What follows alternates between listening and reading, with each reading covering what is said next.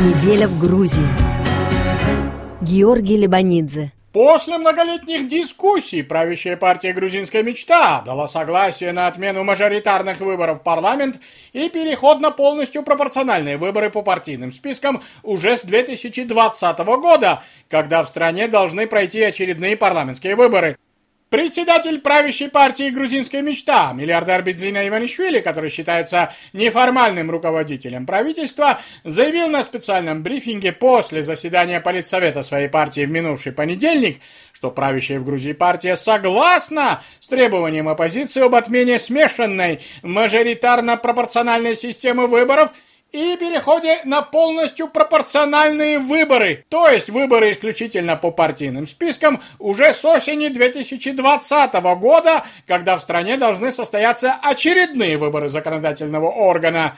Не менее важным новшеством стало то, что Иванишвили предлагает вообще отказаться от электорального барьера – который сейчас составляет от 3 до 5%, и провести выборы 2020 года не с трехпроцентным барьером, а вообще без электорального барьера. То есть в условиях Грузии минимум одно место в парламенте получат все те партии, которых на выборах поддержат хотя бы 10-15 тысяч избирателей.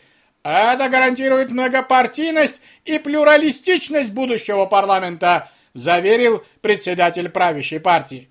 Напомним, согласно действующей Конституции, Грузия является не президентской, а парламентской республикой, и всей полнотой власти наделен премьер-министр, избираемый парламентом, а с 2024 года и президент будет избираться законодательным органом. Таким образом, грузинская модель демократии и разделения властей, а также формирование исполнительных органов власти будет больше всего похожа на модель, принятую в Израиле.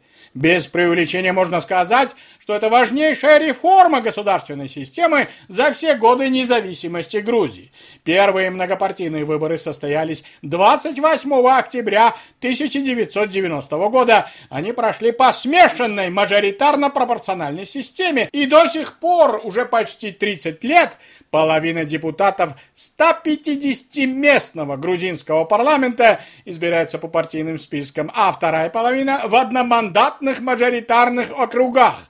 Все эти годы оппозиционные прозападные партии настаивали на изменении избирательной системы, Сторожил грузинской политики, основатель республиканской партии, диссидент советской эпохи и член парламента нескольких созывов Давид Бердзенишвили объяснил в интервью Радио Франс Интернациональ, как мажоритарная система стала тормозом для развития грузинской демократии и почему выборы по партийным спискам, по его мнению, лишь укрепят стабильность в многонациональной стране. У нас по сей день в течение трех десятилетий смешанная система. По мажоритарной системе абсолютное большинство мандатов а, всегда забирало власть. Кандидаты от власти всегда преимущественно были дельцами, которые обеспечивали устойчивое большинство для власти. Примечательный такой пример в 2003 году оппозиция выиграла пропорциональные выборы, а большую часть мажоритарных округов выиграли представители власти. После революции РОС, после ноября 2003 года, они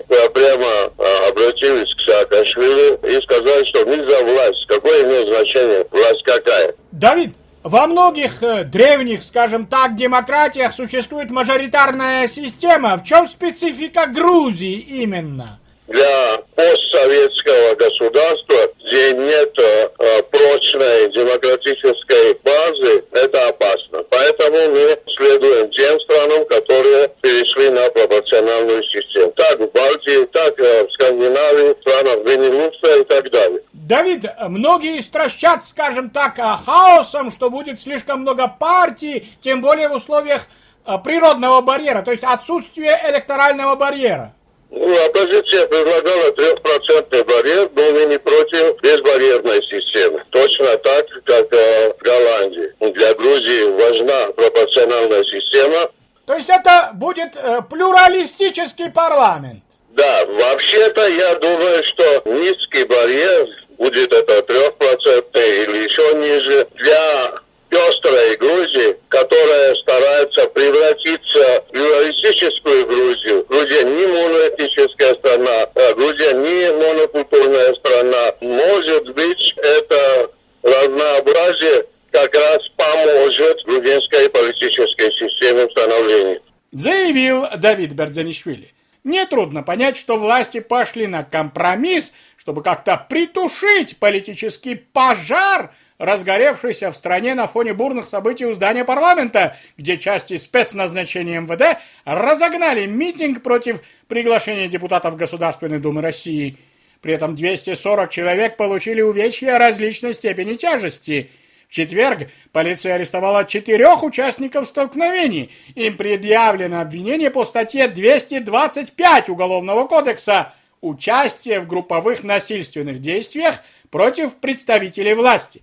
А в организации насилия по той же статье Генеральная прокуратура подозревает члена парламента, председателя политсовета оппозиционной партии «Единое национальное движение» Никанора Мелия он не взят под стражу, но по сути находится под домашним арестом. При этом Генеральная прокуратура возбудила и второе уголовное дело по 315 статье Уголовного кодекса «Бунт с целью насильственного захвата власти».